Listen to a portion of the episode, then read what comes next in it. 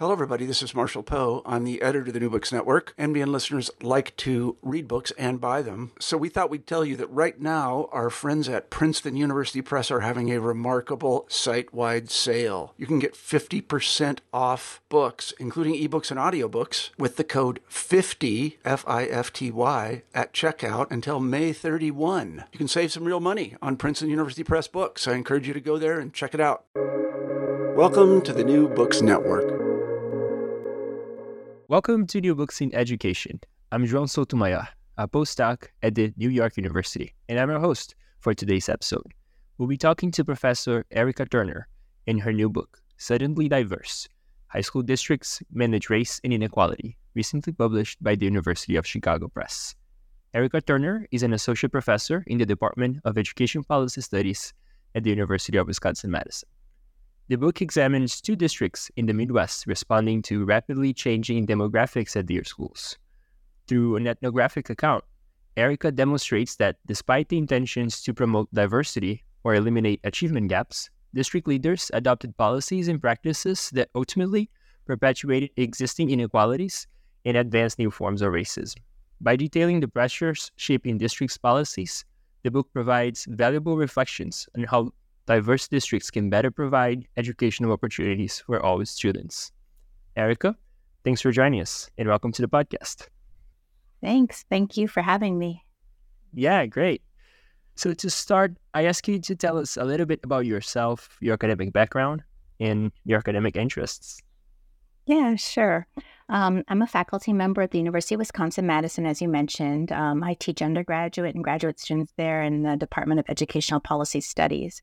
Uh, more broadly, I'm a researcher. Um, my research interests are around race and educational policy making. And a lot of my research, I look at how people in the process of making policies, but also everyday people kind of frame in racial inequality and how that shapes the decisions they make um, about schools. I, I, usually focus on the school district level or kind of, kind of local politics. Um, I'm also a former teacher, a middle school teacher, and also a parent, current parent of Okay, yeah, thank you. And can you maybe tell us a little bit about where the idea for writing this book came from?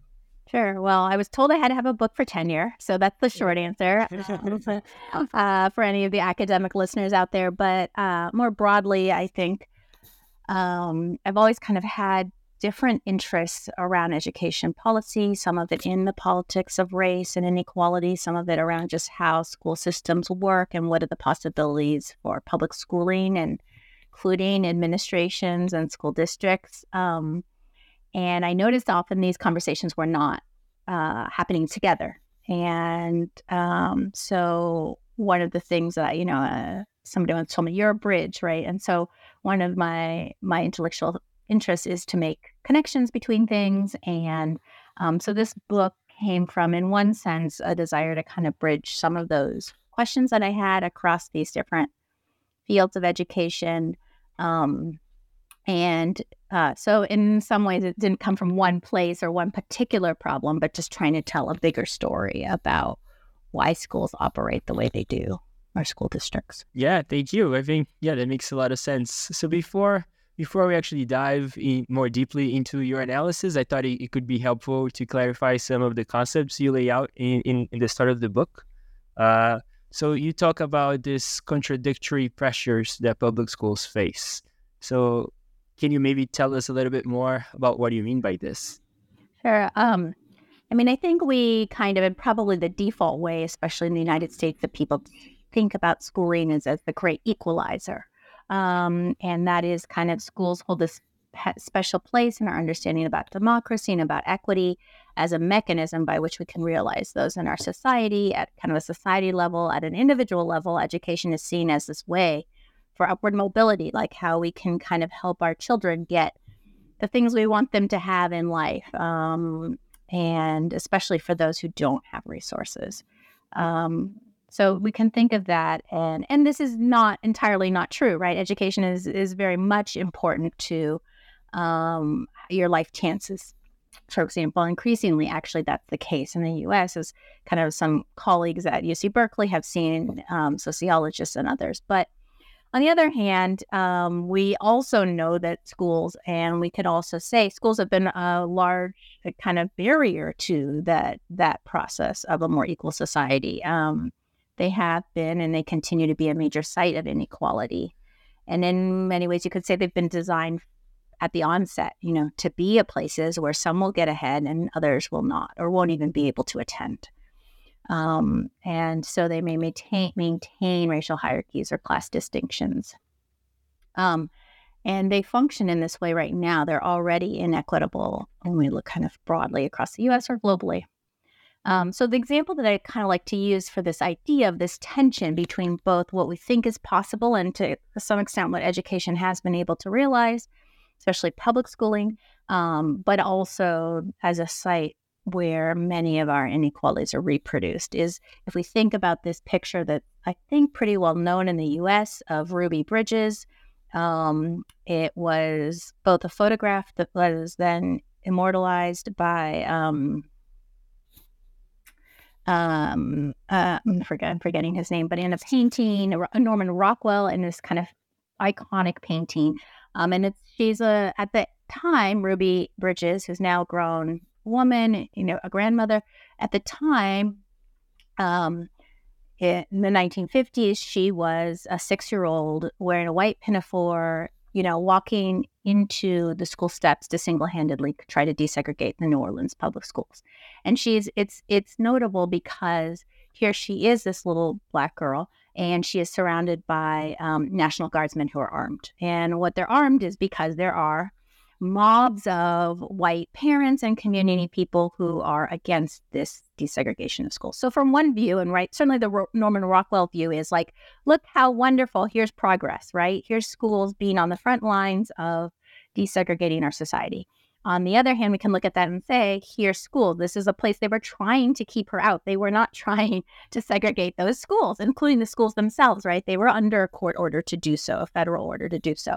And so that's kind of you know, trying to capture this tension in what schools are. And it's one that school policymakers continually confront. There's the ideal of making schools places that, you know, pursue and our places of equity, and the reality that they are eh, um, as much a reflection of the inequalities in our society as, as many other institutions. The other concepts that I wanted to spend some time on have to do with the distinct approaches of education policy and leadership that you talk about at the start of the book. So you mentioned the professional bureaucratic approach, the social justice approach, and the new managerial approach. So I thought it could be helpful if you kind of uh, tell us a little bit more about what they mean and the differences between them. Yeah. So this is, I mean, these three kind of categories are not something I empirically tested in the book, but a, a way to kind of conceptualize different approaches people take to how to thinking about how we should lead schools and what are kind of the kinds of expertise and commitments that should guide what schools are like. And the professional bureaucratic one is probably the default one in many places in the US. It's the idea that the expertise on how schools should be uh, comes from the professionals, uh, administrators or educators who are kind of trained in education um, and guided by an uh, kind of an even application of the rules, right, or the policies that exist. In general, we can kind of think of this as that model. Um, the one best system is what David Tyack called it, right? And this um, orientation often has been that because the professionals know best, how can we take the children in our school system and kind of assimilate them into society, right? Um, so that's kind of the professional bureaucratic approach. The social justice approach, somewhat in response to that, in response to other things, has tried to kind of explicitly see schools as um, sites of tension and power and inequality and try to use schools as a, a lever towards a more just society. Often, process rather than kind of the outcome is emphasized in terms of this vision of how you achieve this, right? So, it's about making kind of uh, just processes, but also what is the everyday experience of schooling like, and valuing people and their differences and com- connections to community. Um, so this is, you know, uh, of increasing interest to people studying education as well. Um, the third one is a kind of new managerial approach. It's similar to this idea that um, you know, schools should be modeled on on, on businesses, right? Uh, it's very much the value is in efficiency or effectiveness. Um, what you know, in today's parlance, kind of would raise test scores. Um, but in taking business as a model, especially corporate or entrepreneurial models of business, um, often that idea of what's efficient or most effective doesn't recognize the existing inequalities around race. Um, and so it's what I call a kind of a colorblind managerialism. And here, I, I guess I would say I use the word, word colorblind managerialism in the book. Um, I'd probably say now race evasive managerialism um, because colorblindness has a ableist um, notion embedded within it.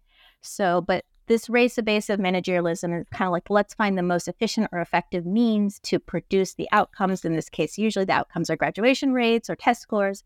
Um, and it doesn't think about the fact that already there are there is racial inequality. So typically, it's like treat everybody the same, um, and you don't try to design for um, address or try to design or address racism in in the in the approach that it takes. Okay, yeah. So given the, this this concepts, uh, so let's let's move more more closely to, to your investigation. So in the book, you analyze two school districts in Wisconsin, Milltown and Fairview. Can you tell us about the characteristics of those districts? Yeah, I, I chose these two schools because they do con- uh, school districts because they contrast with each other. So Milltown we have. It's a kind of a working class, traditionally manufacturing based city in Wisconsin. It has a conservative political orientation and uh, some anti immigrant politics in the broader area. Um, both districts are about 20, 25,000 students. Then the other district is Fairview. Fairview is, in contrast to Milltown, a relatively low resource community with more of a middle class population um, or a more upper middle class population and a reputation for being politically liberal, espousing values of kind of equity, inclusion, and local policy and so forth. So, in, in terms of their politics and their economics of these communities, they provide a contrast. They're about the same size in the same state context as well. So you argue that one of one of the central reasons for choosing these districts uh, as the focus of the analysis is that they faced demographic changes, economic and political shifts, which are representative of the shifts faced by many school districts in the heartland of the US. Uh, I wonder if you could also talk a bit about the changes they were facing at that time. Yeah. Um, I, I, should say that the kind of starting point was that both districts were going through demographic change. I don't know if I mentioned that. They were both becoming more racially diverse, um, but also seeing greater inequality in their student populations. So, I mean, this is what's happening, and we look kind of across the United States. So, um, in both districts, they had arrival of different immigrant groups. Um, so, with that, most, although not all immigrants, um, are English learners or they're multilingual learners. Um, there was also internal migration, um, people coming to these cities for kind of a better, um, better opportunities from other places within the U.S. Many of them people of color. Um, there was greater inequality, though, too. So this was happening around 2008, 2009, sometimes called the Great Recession. Uh, many families are becoming, you know, as at that time were really struggling financially, but it's part of a larger shift that we've seen towards greater inequality globally. So, and especially in the U.S., right? This is the kind of the greatest inequality we've we've had historically, and by some measures. So, that was one set of changes that was happening was this demographic change but then also and part of what was happening in milltown was kind of a deindustrialization that we've seen in the midwest um, replacing sometimes well-paid union jobs with um, low skilled low wage labor jobs and then recruiting immigrants to be in those um, in those food processing industries or other similar kinds of industries so that kind of a whole dynamic. It wasn't just the schools that were changing, right? But in some ways, the schools were changing first and seeing a lot of this happening. In many ways, people just kind of had the, the districts uh, had more challenges, more different kinds of students to serve um, than they had. And in the context of having more, less, fewer dollars, um, budget cuts that had kind of affected districts across the state, including the somewhat wealthier Fairview, um, was also seeing, you know, uh, pretty large budget cuts year after year in its district as well. Both were. Um, accountability pressures under No Child Left Behind were hitting, and and we, you know, when you think about educating students whose first language may not be English, but you know the tests are in English. Um, it, it, those kinds of things certainly that made a difference. Um, poverty is a big predictor, of course, of how you do on these tests. So it was kind of overdetermined that these districts are not going to do well. And then there was heightened competition from other districts. So in some places, there's charter schools. That wasn't a huge dynamic in these districts. Rather, what they had was heightened competition from open enrollment programs. So they had other uh, state policy that you could live in one place and send your child to an, another district. And of course, you know, each of these kinds of things is a kind of pressure that makes it harder for school districts that are serving low income students and students of color or immigrant students, right? It makes it harder. They may need more resources. They are less prepared to do that in most cases in the US. Um, so that may require more training. Um, and so they just have more pressures, less money, uh, more different kinds of needs to to accommodate and or I shouldn't say accommodate, but to really meet the challenges that they face. So we have two districts facing uh, lots of changes, facing all sorts of uh, challenges, new challenges, and also facing pressures from from different sides as well. Uh, so now uh, you also detail in the book how they reacted to all sorts of things that were going on. Uh, and you talk about two specific practices that were implemented. So, first, you write about how they introduce uh, strong data monitoring practices. Uh, so, what, what, are, what are some of the reasons you think they introduced this kind of practice, and what are the, the outcomes that you observed? Yeah.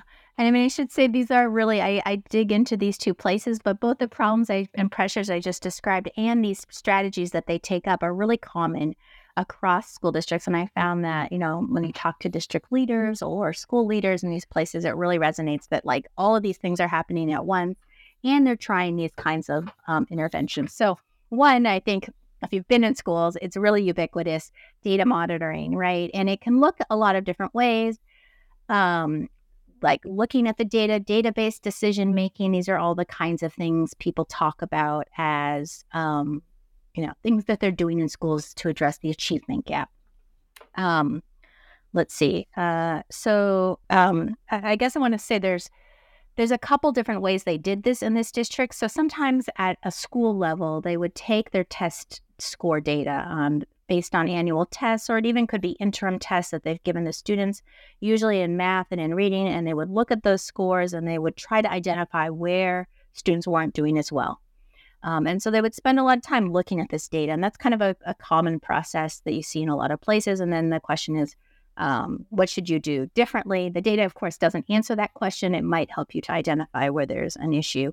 It only looks at what is tested. And so it can only tell you if you have issues around those particular things. So I'm just trying to say here that it's a pretty narrow look at what some of the challenges might be.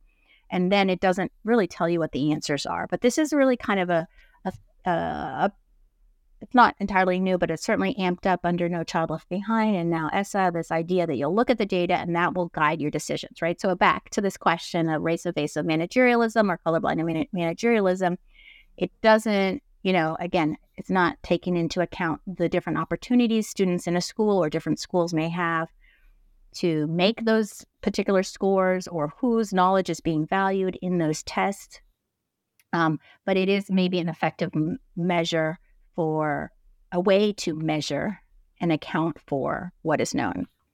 Um, so, but that's one vision. And there were many different things they did. So they also had this way where they would collect data and they would ask principals and one in Milltown to report on all their data at the school board meetings. And so in front of the public, they had to go up there and say, well, here are different um, here are different tests we've given the students, here are different measures, here's some other data we've collected um, around our curriculum, and here's what it shows, and here's my plan for what I'm going to do, right? So, just again, taking that same idea of take data, analyze it, um, and, and make a plan for how you're going to respond. Um, and so, you know, part of what I'm arguing is they did a lot of this in all different kinds of ways in both districts. In Fairview, it had more of a they you did a similar process for a strategic plan. But one of the problems is that you're only seeing the data that you're collecting, and often this was pretty narrow, as I mentioned, right? Just reading and mathematics. Um, it had a sense that you you were doing something about the problem because you were like studying it and you were analyzing it, and in some ways, it did really cause people to pay attention to inequalities between groups. So in Milltown, they talked a lot about we didn't really think about how our different racial groups were doing until No Child Left Behind came. And then we started looking at the data in all these different ways within our school system. Um, but one of the things that I argue is that they can go through these entire processes and really lose sight of the fact that, um, for example, students are coming to school, you know, um, with really, uh, like, or sorry, like one of the main things that uh, one of the I guess, vignettes or stories that I tell in the book is about a school board meeting in Milltown where they're thinking like, let's help improve our most struggling schools. And they call all the principals in to report on those schools and the principal talk a little bit about the school. Um, one of the principals, uh, at the the one of the child, the schools that had kind of the lowest test scores, talked about a third of the students being kind of transient. That was that in any given year, a third of the students would come in and out of the school and they would have basically a whole nother set of students in that time. So, uh, for one thing, then what does your data mean if it's about students that aren't even at the school anymore? Um, and but secondly, you know, it felt to people like we're looking at this data, we have a plan based on the data of what we're going to do, and they were missing this whole situation, really high levels of poverty, the fact that kids were housing insecure, that's why they were transient, right? Is that they would not their their they were being evicted or their house housing was falling through. They were bouncing around to couches. And so they there were these kind of deeper problems that were being completely kind of ignored or obscured by this focus always on the data and looking at the data. Um, so that's kind of you know, I, on many levels, I think it wasn't helpful. It wasn't addressing those deeper issues. And also, it really didn't tell you what you should do.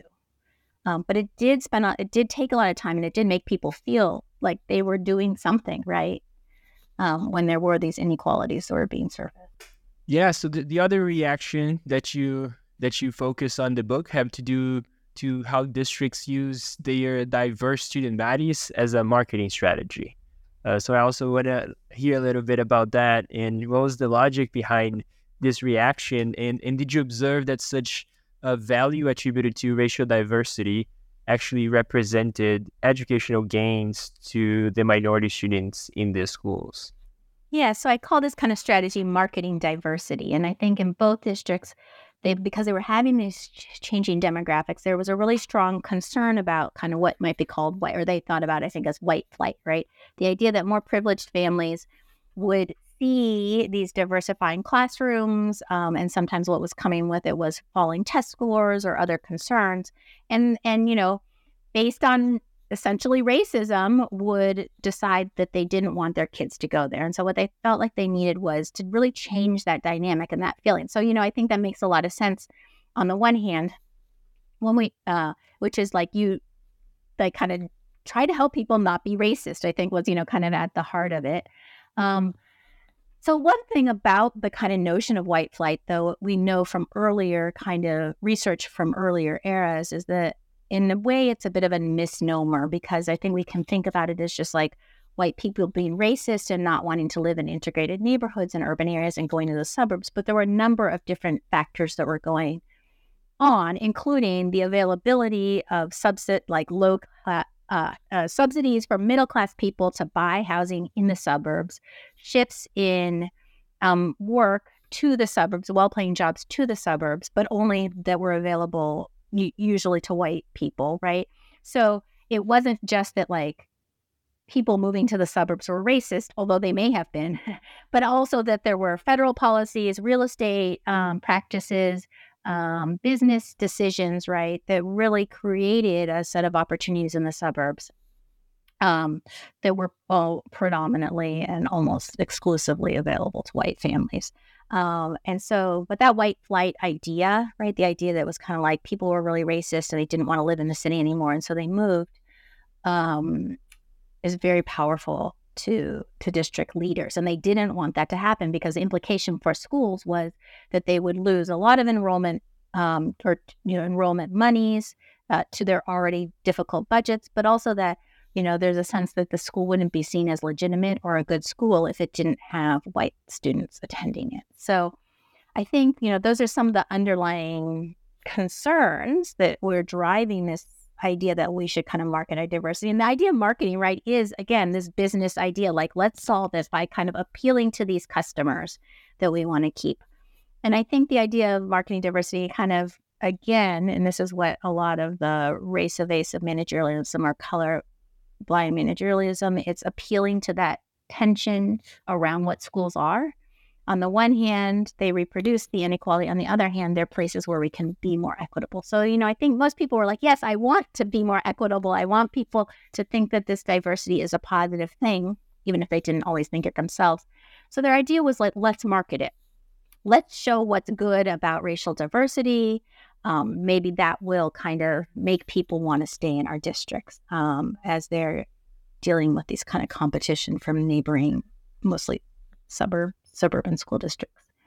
Um, and so they kind of, you know, one district does an ad campaign that they put on the, um, you know, on YouTube, et cetera. Um, another district kind of they start making the plan and uh, designing it, and then they run out of funding for it. So um, but what I argue is that while this sounds like great, like why not promote the, the students that are in our district? Um, drawing on work by Maia Cucchiara, she talks about how school choice often, you know, op- is operationalized as trying to get a specific valued customer, and that valued customer is usually a privileged white parent. And um, so there was that dynamic, and that what they really wanted was not just any students to come or to keep any students, but to con- keep these kind of valued customers, those who could move, right? Um, who had the resources or the desire to go into a different district. Um, at the same time, their notion of diversity that then that they appeal to was one that would appeal to those valued customers, as opposed to necessarily reflecting um, equal status or value of students in this district. So the example that I give, I think that's easy to understand is in Milltown, where they had very few Mandarin speaking students, they were promoting Chinese, right? Uh, you could learn Mandarin as a language or Italian, right? And again, although they did have some Somali immigrants and the, eh, you know, because of colonialism, Italian is spoken there, uh, you know, they, they didn't, um, that wasn't for those students, right? And so what it was actually doing was kind of reinscribing this idea that there is a certain set of people that we really want to keep in the school district and other people who we're actually not even really valuing their own cultures and languages. So um that I think is one of the the shortcomings. And again, it also doesn't address some of these kind of other issues, right? Around resources and around what textbooks even are available to kids. Yeah, thank you. This is all very interesting, and I think it's helpful to detail some of the stories that you that you outline in the book. But I should say we are just scratching the surface here. There are way more details about those stories in the book than we have time to actually go through. Uh, but uh, given this kind of general outline of, of your findings, I, I also wanted to make sure to ask some some questions around the lessons learned from your observations. Uh, so first, uh, we have here two very different districts that had similar reactions to the demographic and economic shifts that they faced. Uh, what does the fact that different districts had such similar reactions, you think, tell us in terms of education policy?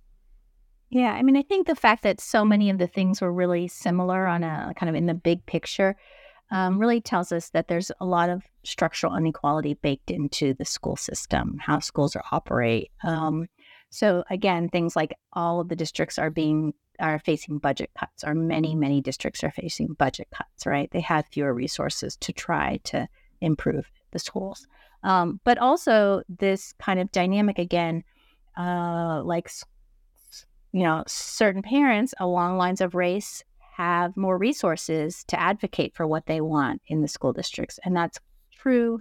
That was true in both places, right?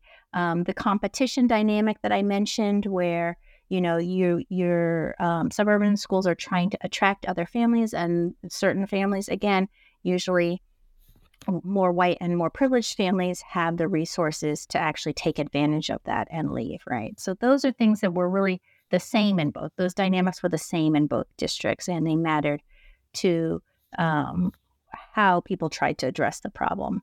Now, I do think the specificities mattered, and I try to point out some of those details in the book. You know, how the the more liberal Fairview and the, the more conservative Milltown, you know, what are the kinds of things they prioritized and and how they did it. I do think those things matter. Um, but I wanted to make sure because so often we can lose the larger picture of how these structural pieces, how we organize schools, choices that we've made or that have been made historically about how we allocate resources and about having small school districts versus larger ones and so forth and so on actually really continue to shape the decisions that are made today. And I'm not saying that that means nothing can be done about it, um, but I just kind of really think that we have probably not sat enough with the fact that these things really matter and they shape many different kinds of policies um, and, and dynamics within school systems, school districts. Right, for sure. I feel like emphasizing those those structural factors and those those constant pressures across schools. It's a definitely valuable lesson from from the investigations. Uh, so so you highlight another concept, the one of interest convergence, which is one that you frequently mention to interpret those reactions. So I wonder if you could also speak a little bit about how it helped us to to make sense of of your observations. Yeah. Well, so I guess for listeners, like the the term interest convergence was coined by um, a legal theorist, Derek Bell, an African American man who was working in kind of the the area or the tradition of critical race theory. You could think of as a kind of a forethought author of that in, within legal studies. And he was looking at Brown versus the Board of Education, that seminal Supreme Court decision, and how it came about. And so part of his argument about that um, was that Brown didn't just come out of good intentions or people suddenly changing their ideas about the law. Rather, it came about um, by uh, um, you know various members of the white elite deciding that it was in their interest to change this law. So his the notion of interest convergence is that black people would not make progress until it was seen as in the interest of white people for them to do so. Um, and so this kind of idea, it's not meant to be a blueprint for how to have social change, but it's kind of a sense that and a, and rather um, kind of a way of uh, like a dynamic that I saw playing out in different places time and again. And, you know, speaks to the fact that it's not just like, you know, people of color wanting progress enough or that necessarily um, people's minds will be changed. Um, that, you know, because we kind of, again, back to that progress discourse, the Ruby Bridges story, this, you know, civil rights story often. So that's the notion of interest convergence. Um, and, you know, I, I think a, of an example that I talked about with the marketing of diversity. I think one thing that people did, and something I saw as promising in the district, uh, the districts were the decisions to d- adopt dual language immersion programs. And those are programs where um, students uh, who often, usually it's Spanish and English, but it can be any two language pairs.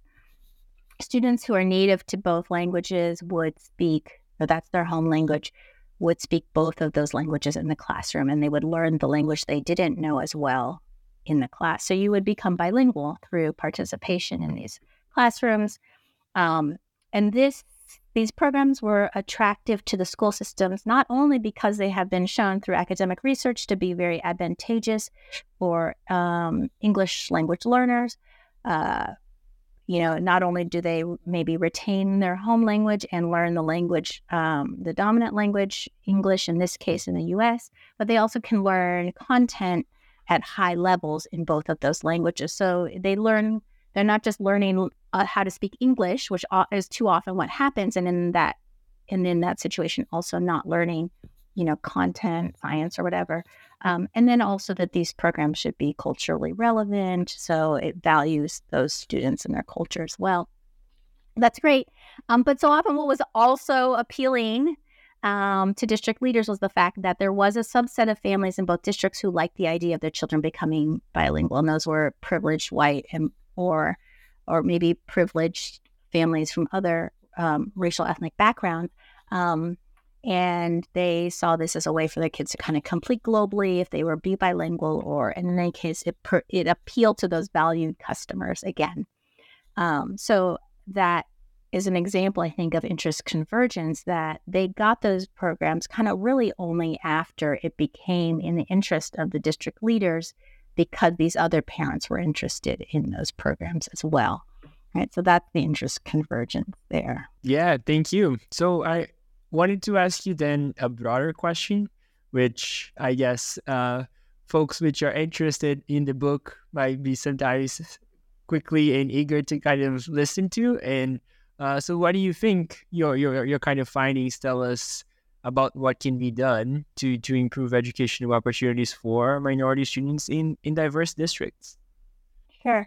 Um, I mean, I, I actually think it might be a bit depressing, especially when you point to these structural problems and feel they feel very immovable. Um, I I don't go a lot of into the book, but I actually do think there's a lot that teachers and educators can do in their classrooms, and that you know school leaders and and families can do in schools and classrooms and in the environments and the ways that they support youth in kind of everyday ways.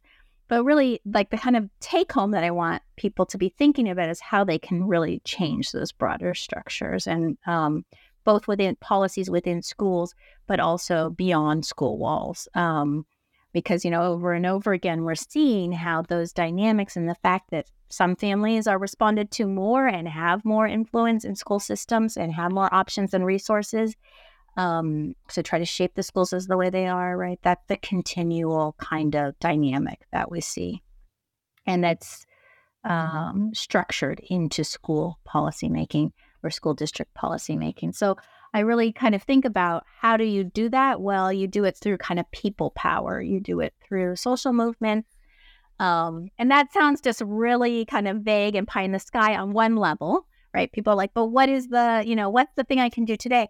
But I want to say that we live in a time, you know, this is kind of a really busy social movement time, like in our in our history of the U.S. Right, the movement for Black Lives is the largest social movement we've ever had in this country, um, and we there's been other things, you know, uh, pro- progressive and and retrogressive or reactionary social movements. So I don't want to say like every social movement is a good social movement, but we certainly see um, a lot of places where people have organized together to try to see the change that they want increasingly. So, you know, I think about um, in a couple districts where some of the teachers unions have worked with local communities um, and families and place and community-based organizations in the places they serve to try to use the bargaining process as a way to get some of the shared goals that they have for school and try to address problems both within schools like the pressure and the focus on high stakes accountability um, but also things like affordable housing that are important to communities and important to students even if they're not directly influencing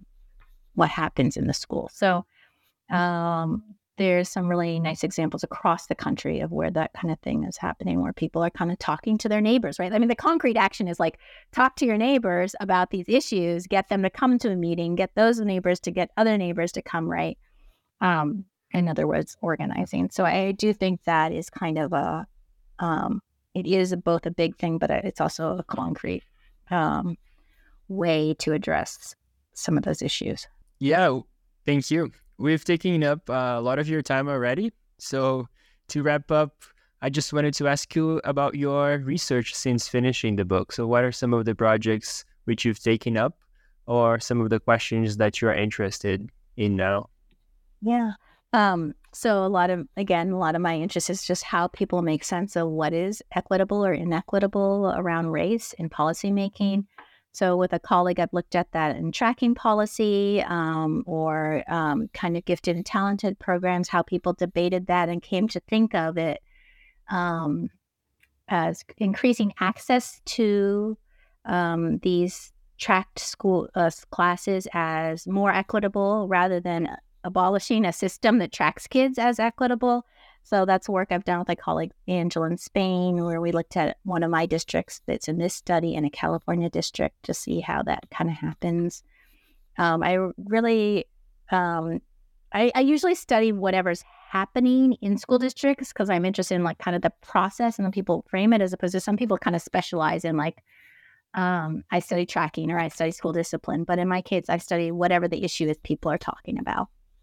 And but in that way, I have gotten interested in school discipline and in school resource officers, which are um, school based police officers usually.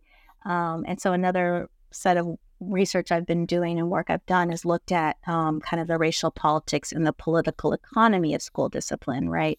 So both um, how race has shaped decisions about school discipline policy and especially around school policing, and then also some of the broader uh, structures that have shaped that conversation as well.